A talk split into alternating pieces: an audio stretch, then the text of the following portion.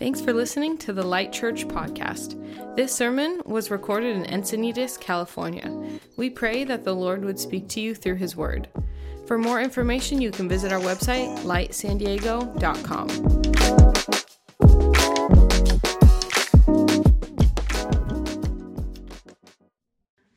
Revelations chapter 1, verses 12 through 13 says, I turned around to see the voice that was speaking to me. And when I turned, I saw seven golden lampstands, and among the lampstands was someone like a son of man. This is a moment in John's end of life, stranded on an island called Patmos, where he's been exiled. All of his friends have been martyred, literally all of them. The church he pastored has now gone through Pastor Paul, Timothy, and now him, and he's now exiled. And he's wrestling with the question where's Jesus? Where's Jesus in the midst of persecution, in the midst of people literally losing their life? And he opens up this book of Revelation having this vision of Jesus, the same Jesus he spent three years with. I'm just going to let you think about that as we ponder. The same Jesus he spent three years with that he knew as a friend, knew intimately. He's the one who recorded that at the Last Supper he was leaning up against the chest of Jesus. All of a sudden has a very different vision of Jesus. He sees him enthroned, clothes like white, like white as snow, eyes blazing like fire. When he speaks, a sword comes out of his mouth. I mean, this is a radical vision of Jesus. But how it starts out for me maybe would have been the most encouraging to the early church. And it's not just what Jesus is like, but it's where Jesus is. And if you notice, he's standing in the middle of seven lampstands.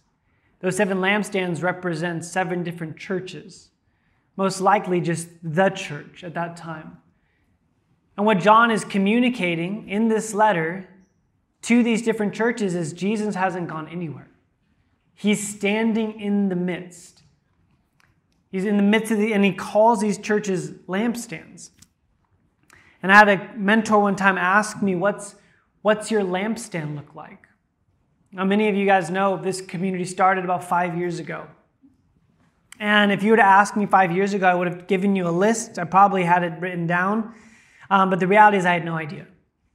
And five years into this, I feel like there's actually some clarity into the type of lampstand that Jesus has created. And so, what we're doing in this series that we're identifying a couple things. Number one, that we recognize that Jesus is in our midst, but also we're trying to identify what is our unique wiring, gift, and contribution to the world. And by doing that, we've identified six different values that we believe to be true of our church. But I want to give you a visual of what this looks like rather than a list, which was kind of how we've been presenting it the last couple of weeks. I want you to think of it as kind of concentric circles, all kind of orbiting around one. And that center being the, the circle of communion. Communion is the, is the value, it's the conviction, it's the culture that everything else flows out of. And this isn't just something that we came up with. If we believe if you were to look at the entire story arc of Scripture and the life, teachings, death, resurrection of Jesus, all of this points to a theme of God wanting to be with his people. And so that for us as a church is really the foundation of everything that we do is that we could have communion with God once again. And that if you feel far from God, that you'd be brought near. If your heart has grown cold or callous, that it would be revived. And that we would find ourselves in what the authors of the New Testament call abiding. Think of the word abode. It's making your home with Jesus and Him in you. And once we understand communion properly, what we understand is everything else begins to start having clarity. Our conviction is connected to our communion with Jesus. We believe and hold to the teachings of Jesus because of our relationship with Him. Our creativity is a reflection of our communion with Jesus. We are reflecting the very image of God as a creator. Our compassion is because we have been shown compassion by Jesus in that communion, in that relationship. Our contribution flows out of our communion with a generous God who not only gave us things, but gave him himself to us. And so when you begin to start looking all of these things, you look at communion and conviction and creativity and compassion. You look at what, Jesus, what Stevie just talked about, Jesus. look at what Stevie just talked about. Community, that community is a reflection not of what we think community is, it's a reflection of the communion we have with Jesus. Now, that all makes sense, but I also want you to imagine what this would look like of these five separated from communion. You see, conviction separated from our, con- our, our conviction separated from our communion with Jesus means it'll lead to self righteousness. Our creativity separated from communion with Jesus is going to lead to our own self glorification and trying to have self actualization. Our compassion removed from communion with Jesus is actually going to lead to a Messiah complex our contribution apart from communion with Jesus is going to lead to a transactional sense, and our community is going to lead to some sort of system that's going to need people more than what we can give. But all of this, when it's connected to communion, works. And this is our last week. We're going to be focusing on the last element of this we've yet to talk on that's compassion. So, for those who are taking notes, I want you to consider three things. Number one, that we serve a God of compassion. Secondly, that we are called to be a people of compassion. And thirdly, that we are all, as individuals, people or persons receiving that compassion. And so, what I want to do is, I want to be looking at that, that word, that Greek word for compassion. And unfortunately, there's four of them. And so, I just wanted to focus on one. The one that you see most common, specifically if it's ever given as a command that we are to be compassionate, is the Greek word eleos. And eleos is most oftentimes translated as mercy or acts of mercy. But the word that's second most commonly used is a little bit more complicated word. It's splanchnizomai. And splanchnizomai is this Greek word that comes from the Greek word splanchna, which is your intestines. How strange, right? And what this Greek word is, is it's the interning of your stomach meaning that you feel something so much that you're feeling at a physiological level. Interestingly enough, this Greek word is used 12 times in the New Testament, all of them found in the Gospels, none of them found in the letters or the epistles later on. And eight of those 12 times are described are describing Jesus' emotion. And the other four are Jesus describing through a parable someone else's emotion. And what I found really fascinating about this is number one, is that Jesus reveals to us that he is an emotional being. And that might not be like a huge revelation for you, but for decades, the church has done a poor job knowing what to do with emotions. They've been viewed as dangerous, you should be suppressing them. But when you look at the life of Jesus, he's an emotional being. But of all the emotions that Jesus shared, none of them are named more than compassion. Compassion is the number one emotion that Jesus is referred to as and is named in his life more than anything else. But this compassion isn't just he's merciful, he doesn't just have pity. It means that he's gut wrenched. It's probably the, the most proper biblical translation. And I don't know if you've ever felt like that. You felt so much compassion that you've been gut wrenched before. You're just like, oh my gosh. Uh, for me, this has happened in moments where my kids have been severely hurt. And they're in pain, so am I. I remember a few years ago, right? It was like Christmas Eve. We were getting ready to go to our Christmas Eve service, and our daughter Zoe uh, tripped, ran into the corner of a wall, and, and split her eye open. And we had to bring her to, and, and oh my gosh, it was so bad. Jen's no use. When there's blood, it's just like, she's like, sorry, this is your department. I'm like, what? How did I sign up for this? And so, and she's like, she's like, Dad, is it bad? And I'm like, oh no, it's not that bad. And inside I'm like gut wrenched. I'm like, oh my gosh. And we go in there and she's asking me, she's like, Dad, is it gonna get hurt to get stitches? And I'm just like, no, the worst is over. and so as a dad, I'm trying to like present this like strong facade, and inside, what am I feeling? Right? I'm feeling compassion, a specific type of compassion. It's splanchnizomai. The like the my stomach literally feels sick. I want to read you with that in mind, that kind of that kind of level of intensity, that physiological, visceral reaction. I want to read you some of the moments that Jesus had. Matthew 9:36 says, "When he saw the crowds, he had compassion for them because they were harassed and helpless like sheep without a shepherd." When he went ashore, this is in Matthew 14, 14, he saw a great crowd and he had compassion on them and healed their sick. Matthew 20, 34. And Jesus, in compassion, touched their eyes, and immediately they, re- they recovered their sight and followed him.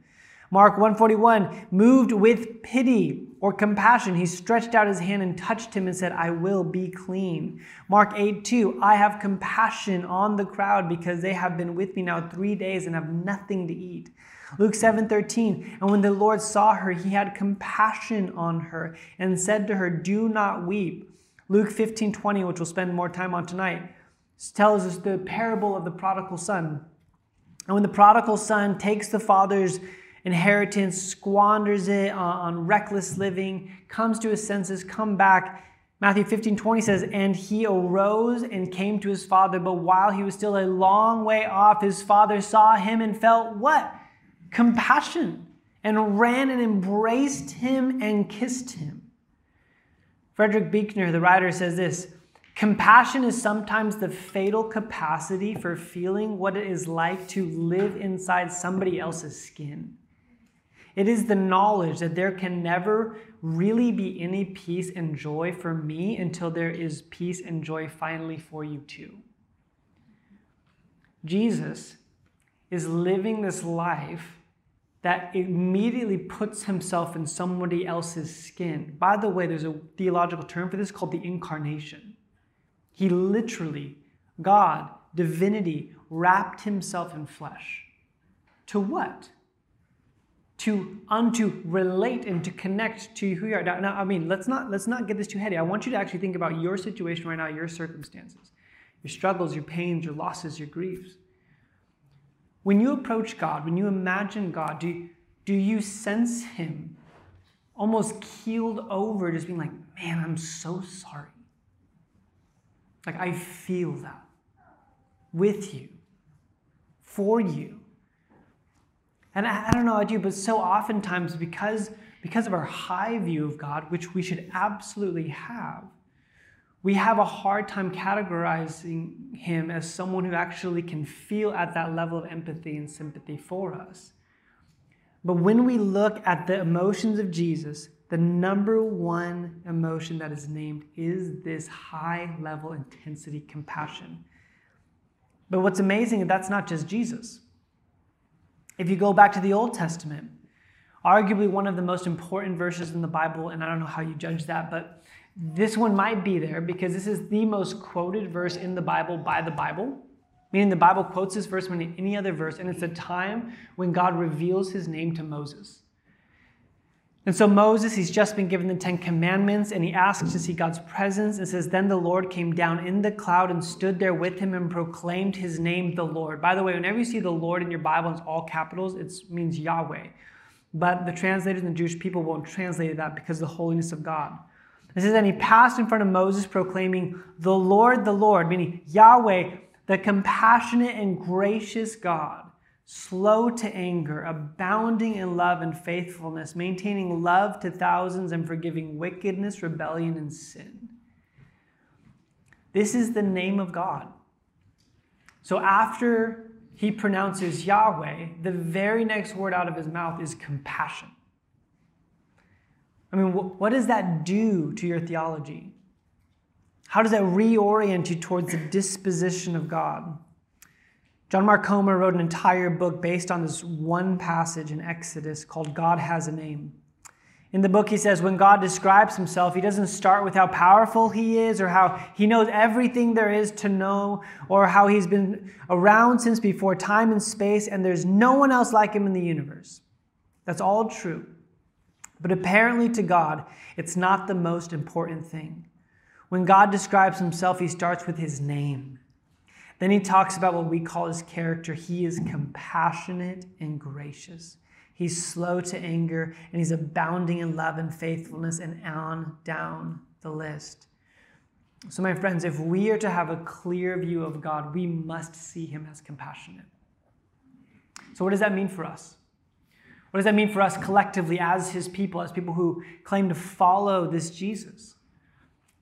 Well, it means that we cannot separate our allegiance to Jesus and our compassion for others. Those two things are synonymous, those, those two things can never be severed.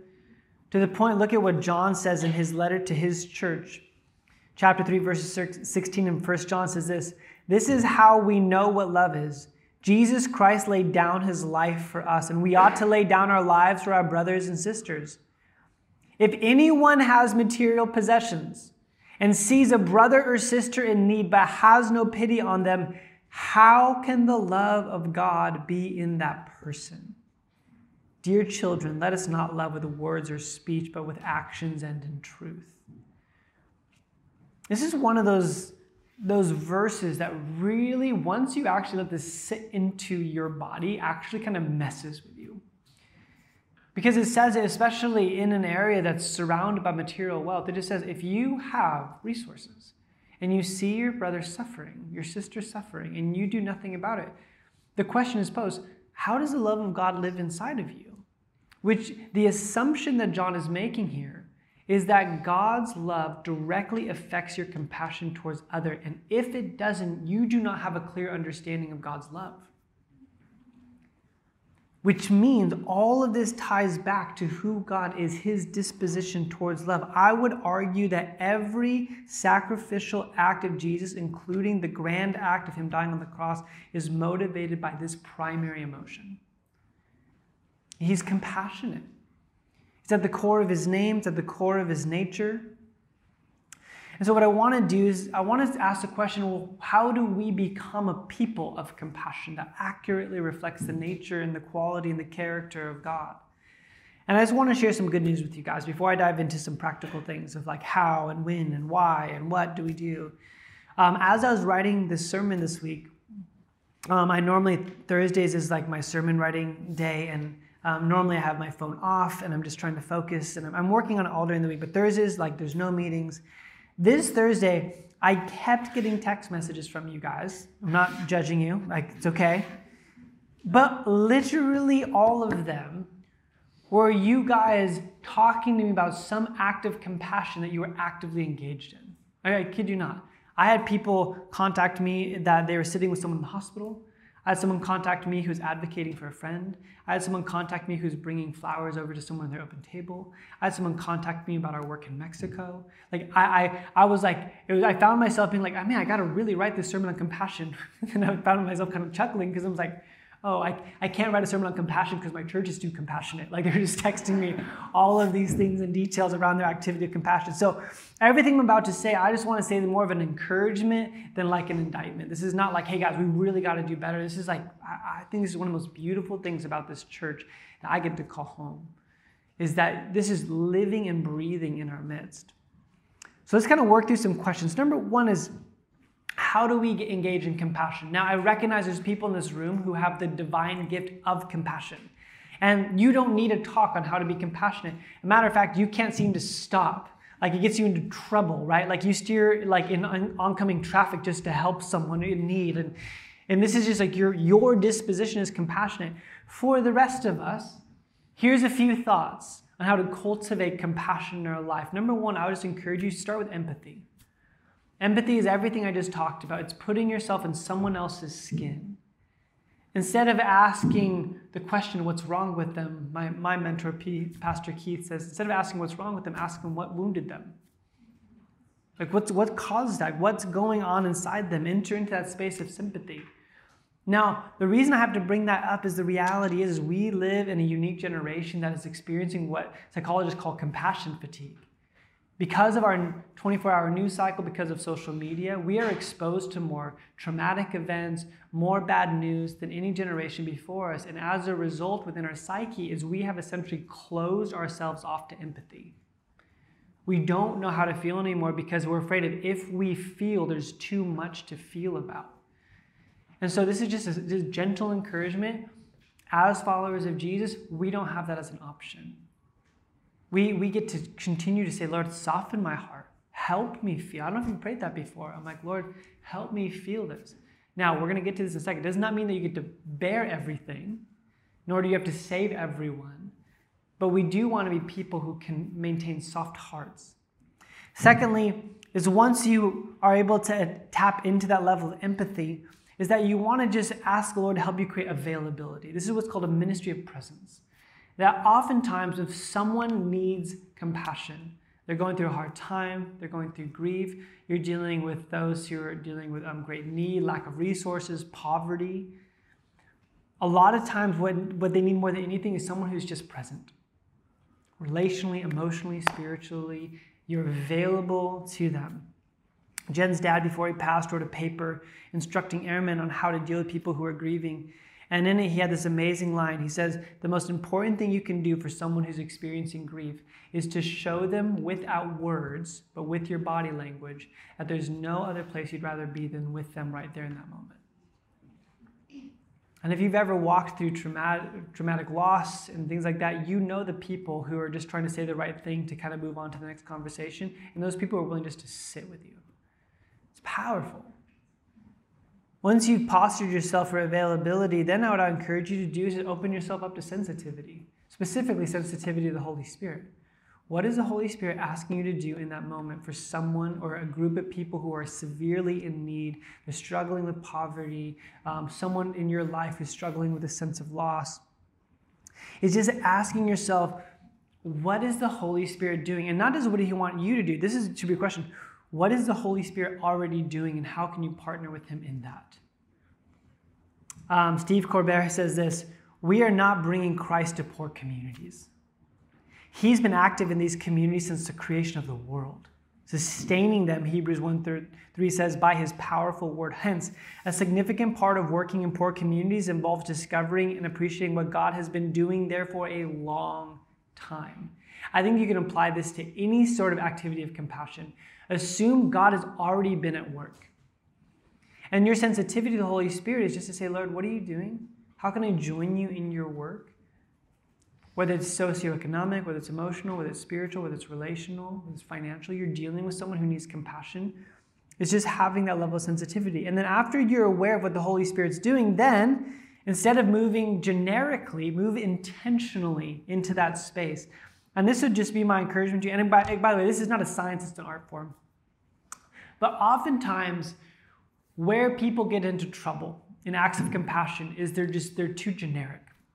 They're like, here's a Bible verse I learned when I was 12, or, or even worse, they're like, hey, that thing you're going through that's really tough, man, yeah, like one time my turtle passed away. I know exactly how you're feeling. Um, and, and what we're doing, and we're good hearted, we're just reaching for something that like identifies with them. Oftentimes, that's not the best thing. The reality is, you don't know what they're going through. And what you can do is posture yourself to listen and as you're listening to them and the Holy Spirit, what you can start saying is, Lord, how can I intentionally show compassion and love in this situation? Richard Stearns, who at one time was the president of World Vision, wrote an amazing book I'd recommend called The Hole in Our Gospel. And he says this every person in crisis is in need of something unique to that situation. What has God given you? Moses had a stick, David had a slingshot, and Paul had a pen. Mother Teresa possessed a love for the poor, Billy Graham a gift for preaching, and Joni Eareckson Tada a disability. What did they have in common? A willingness to let God use whatever they had, even when it didn't seem very useful. If you will assess what you have to offer in terms of your time, your treasure, and your talents, you will have a better understanding of how you might uniquely serve. I, love this. Because I think a lot of times within Christian circles, when it comes to compassion, we start actually, this is so strange, we actually start judging people who don't seem to carry the same level of compassion that we do. Or they don't care about the same things that we care about. Or they don't approach that compassion the same way that you would approach it. And I love what Richard Stearns says. He says, listen, what's in your hand? How has God wired you? What do you have to offer? I think one of the most amazing stories that's been developing within the life of our church is the unique community contribution that's been going on in our partnership in Mexico. Because people were like, hey, I'm, I'm, uh, I'm, you know, I'm a doctor, I'm a nurse, and so a medical team's been done. Someone's been like, hey, I've been, I've been trained and studied in food sustainability. And so there's now a whole team that's working with that. There's people who've been like, hey, I can help with creativity and, and, and creating like livelihood development. Like, great. And it's just asking, what's in my hand? How has God made me? And then the kind of the second question is, where do I find my heart burning? Right? Where can I find join in the work and the, act, the activity of God? Lastly, sometimes it may not be something that you need to do. Maybe it's something that you need to say or something you need to advocate for. Proverbs 31, 8 through 9 says, Speak up for those who cannot speak for themselves, for the rights of all who are destitute. Speak up and judge fairly. Defend the rights of the poor and the needy. What does it mean to be an advocate? What does it mean to care so much about someone's story that it becomes your story that you're willing to share and to fight for? And then just the last piece of advice in terms of how we do this is just the word consistency. Everyone can be moved to compassion in a moment. But it takes someone really infused with the love of Christ to have a level of consistency. Like, I'm going to continue to show up. I'm going to continue to do this. Why? Because we have been consistently shown compassion by Jesus. And so I would just strongly encourage you as you partner with God in showing compassion, um, set your pace at a sustainable level so that you can be there for the long haul, continue to walk with them. I know in moments where we have needed compassion most in our life, people have rallied so quickly. But the people who like call you three months afterwards and they're like, hey, how are you doing? Like, it shocks you. You're like, wow, you're still thinking about this thing I was going through. Um, when someone says, hey, how, you know, we've been praying for this. It's those moments of consistency that go a long way. Maybe even tonight, you just want to just take a note. Maybe there's a friend, a family member, maybe there's a certain cause or a social um, justice initiative you've been a part of that you've just kind of had on the back burner. Just send them a text tonight, shoot them an email to say, hey, how's it going? How can I continue to be partnering with you in that? The next question is just the question well, who? Okay, we know how to show compassion. Who do we show compassion to um, in, in a biblical framework? The, the Bible has categories of who needs our compassion. And in its most simple form, it looks like this orphans, widows, the poor, and the stranger. Old Testament to New Testament, you will see these categories repeated again and again and again. You cannot, you cannot open up your Bible very far and not find some reference to orphans, widows, the poor, and the stranger. And so that's a good place for us to start. James 127 says, Religion that God our Father accepts as pure and faultless is this to look after orphans and widows in their distress and to keep oneself from being polluted by the world. Now, you think about a patriarchal ancient culture. If you're an orphan or if you're a widow, you have no access to any socioeconomic opportunities. You have no opportunity for relational connection. You have very little opportunities for any sort of cultural advancement. Um, most likely, you were actually ostracized even from the spiritual community. And so it is woven into the scriptures that we care for them. Now, I love James' verse because it's so point. Religion that our God, our Father, accepts, it's pure and faultless, is to look after orphans and widows in their distress and to keep oneself unpolluted by the world. I always thought that was like a second thing. It's like care for those in need and don't do sin. The older I'm getting, the more I'm studying scripture, the more I'm realizing those are actually the same thing. We keep ourselves unpolluted by the world by caring for orphans and widows. It, it actually connects those two things. Now, the, the reason I want to pause on this is a little bit of a sidebar here is I grew up, probably the past 20, 30 years, there has been this mantra repeated in the church, and it goes like this It's not about religion, it's about relationship. And I understand the sentiment. It's, it's it's beautiful because I think that for a long time the church forgot about the relational dynamic of God. But I think that we tr- we've kind of traded in theological truth for a nice cliche. Because according to James 127, there is a religion that we should not be getting rid of. There is a religion that God accepts, that he finds pure and faultless. And that religion looks like caring for orphans and widows. So, let's let's keep leaning into the relationship thing. But could we maybe actually find ourselves recapturing a passion for religion, but this type of religion? Um, think about the, even the colloquialism that we have, like, oh man, I do that religiously. What are we saying? It's actually it's systematic, it's patterned, it's intentional. And so if I can encourage you in one thing, let's become systematic and intentional and pattern after compassion and care for those who are finding themselves in need or in destitute. Let's have that be our religion. And let's continue to foster a relationship with Jesus. Matthew 25, Jesus gives this really stunning um, insight into what the afterlife is going to be like. He says, Then the righteous will answer him, Lord, when did we see you hungry and feed you? Or thirsty and give you something to drink? When did we see you a stranger and invite you in, or needing clothes and clothe you? When did we see you sick or in prison and go to visit you?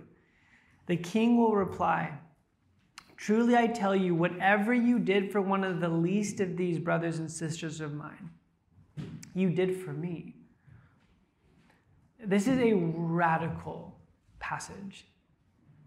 Because in this moment, Jesus does not identify with the person who gives water, who cares for the sick, who feeds the hungry. Jesus identifies with the hungry, the imprisoned, the sick, the thirsty, the thirsty, the strange, and the unclothed. Jesus says, I'm there. So when you do these things for me, Proverbs, the Old Testament says, when you give to the poor, you lend to God. Randy Alcorn says, the safest way for you to transfer your money into heaven is to give it to the poor. I mean, this, this all throughout Scripture, this seems to be very, very clear. We don't get to separate the two. One, one scholar made his own version of this when he says this For I was hungry while you had all you needed. I was thirsty, but you drank bottled water.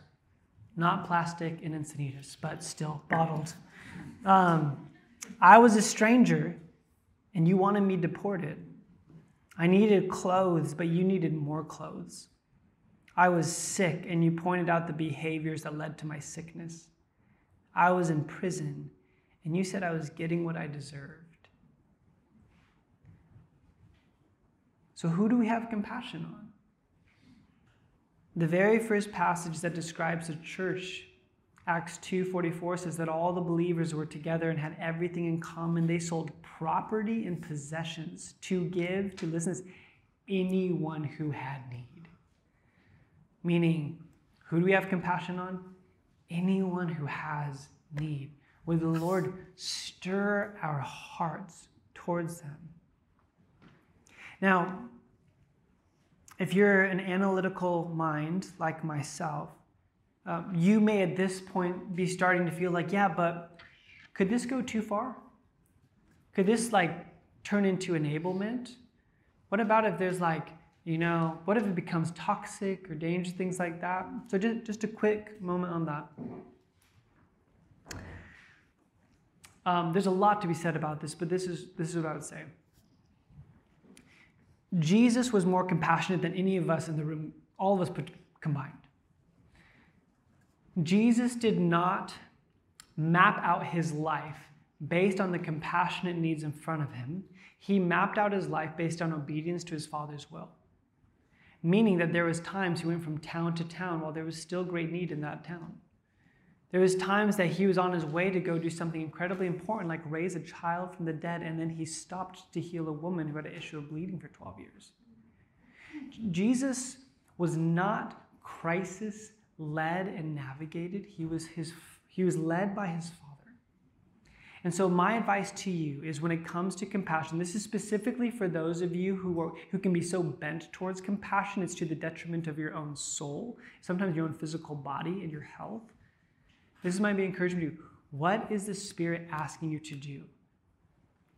And keep in step with Him. And one way that you know this is Jesus says, Hey, my, my burden is easy.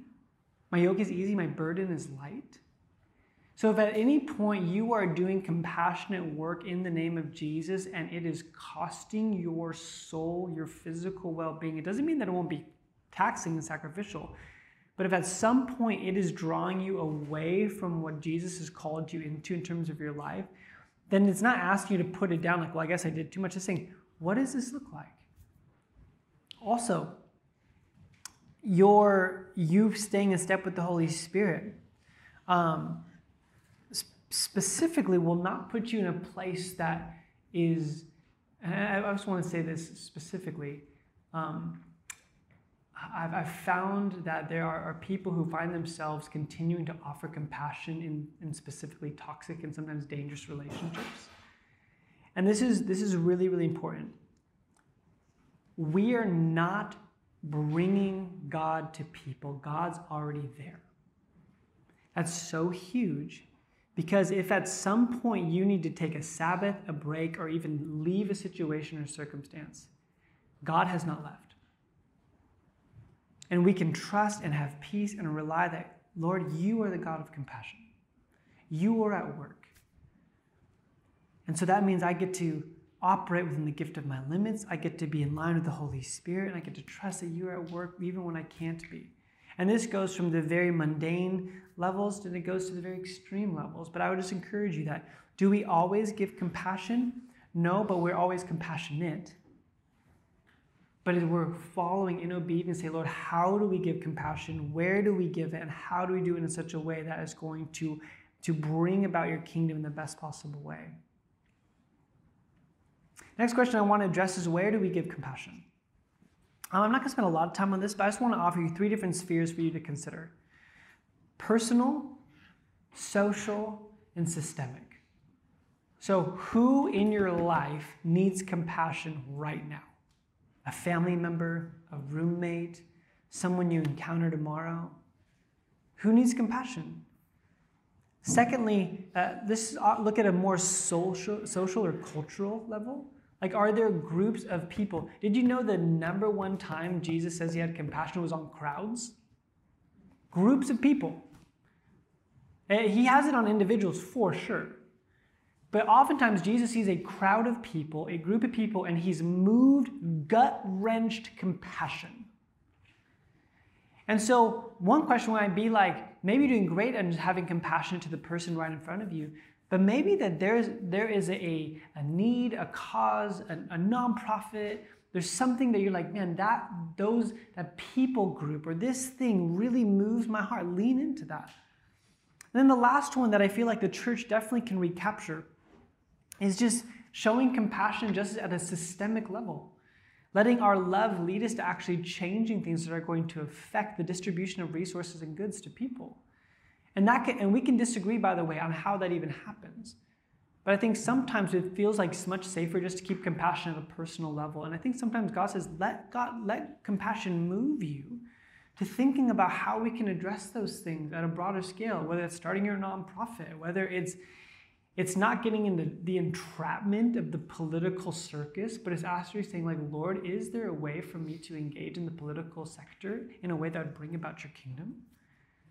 Just understanding like how do all of those things work together in such a way that we can actually be agents of compassion at the personal, the social, and the systemic level. And so for us as a church, there's a couple of things I just wanted you to share, to share in terms of what we're doing. Um, if, if, this is your church, you give here. Um, I, I, for me, this is a big deal. The number one thing that our, our tithe and our offering gets distributed to are acts of compassion. Number one thing. Um, more than operations, even staff, it goes to helping people in need, both in our community, outside of our community. Um, and with that, you might be like, well, how do you know? How do you know like where to to participate in compassionate acts and generous acts towards people? There's and there's really a few things that we look at. Number one, where is the Spirit leading? Number two, where is there relational connection? So that we can continue to maintain that. Next is that we want to be able to ask the question who are the most vulnerable? Who are our orphans, widows, poor, and strangers? Why we connect with places like Generate Hope? These are women coming out of human trafficking who are dealing with incredible amounts of trauma, that are needing a lot of care spiritually, physically, emotionally, relationally. It's why we work with um, asylum seekers. All, every single person I have met at Ciudad de Dios has been fleeing for their life. So, how do we care for the most vulnerable, those affected by crisis and tragedy? Um, we have people in our community who are actively working right now in, with, um, in Lahaina and Maui. And they're, they're, they're relationally connected. Um, and lastly, um, we believe that the greatest help we can give is attached to the person of Jesus. Meaning, someone can be complete, and we know this because we live where we live. Someone can have every single physical resource they need, but if they do not have the bread of life and living water, they will continue to be thirsty and hungry.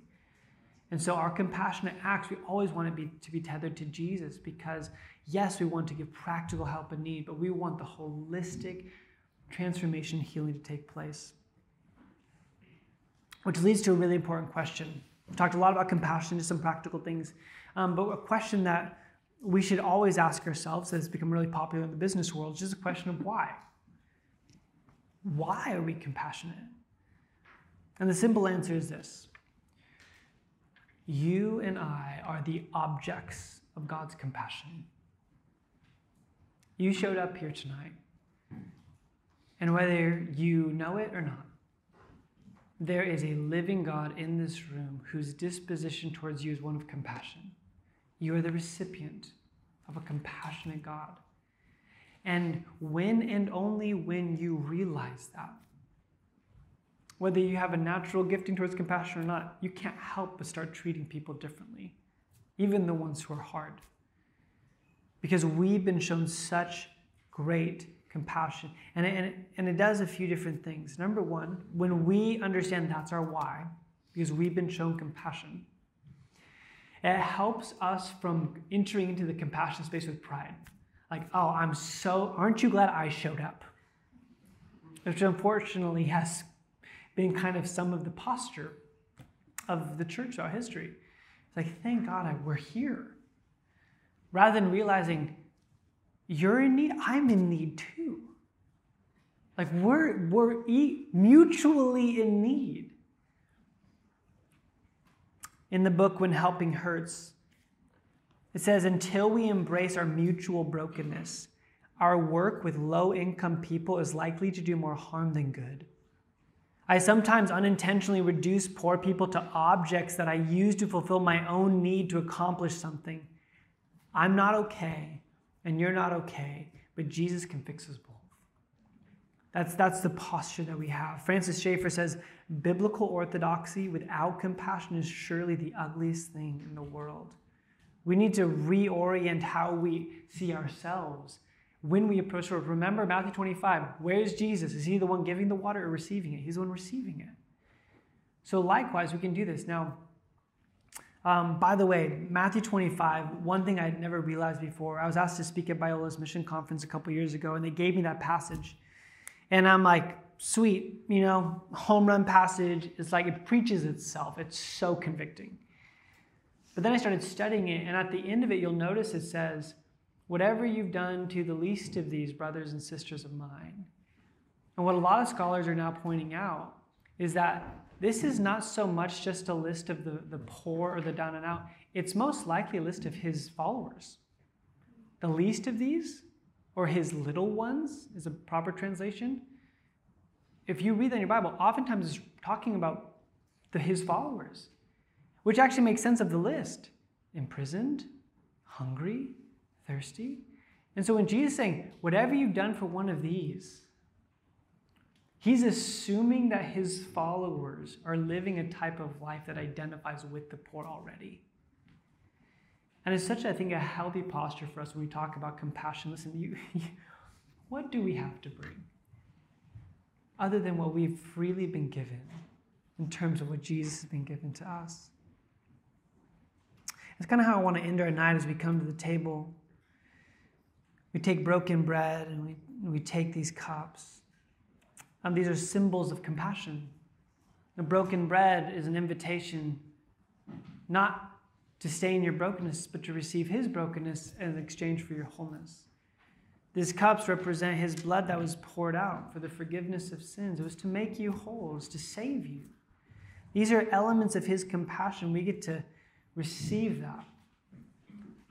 What's interesting is that the, the story we've referenced a couple times tonight, the prodigal son, uh, most of that parable is spent talking about the second son who gets very little fanfare and than the first.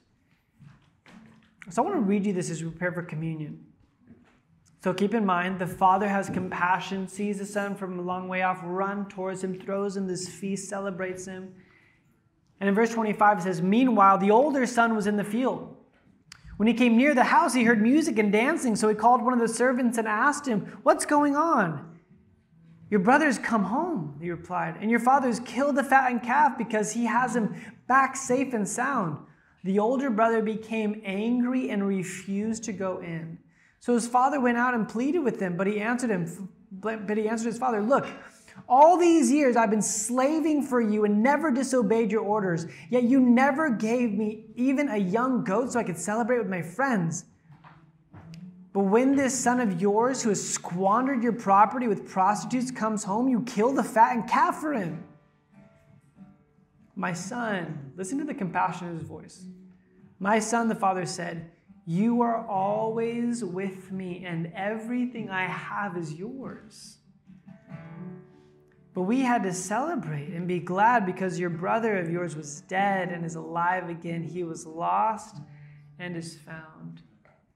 The parable ends right there as a cliffhanger. You don't know if the older brother goes in or out. That was intentional. Jesus is leaving the story open because it's Israel's story and it's your story, and it's my story. You see, God's so compassionate, He'll make you uncomfortable.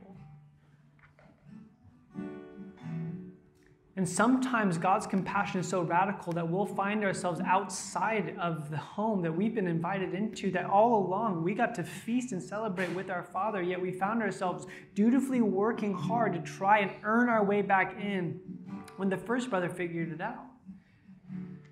He figured out the disposition of his father way before the older brother did. So as we come to the table tonight, have you, have you been waiting on the outside? And tonight you just hear the compassionate voice of your father saying, Everything I have is yours, even my own son. Come.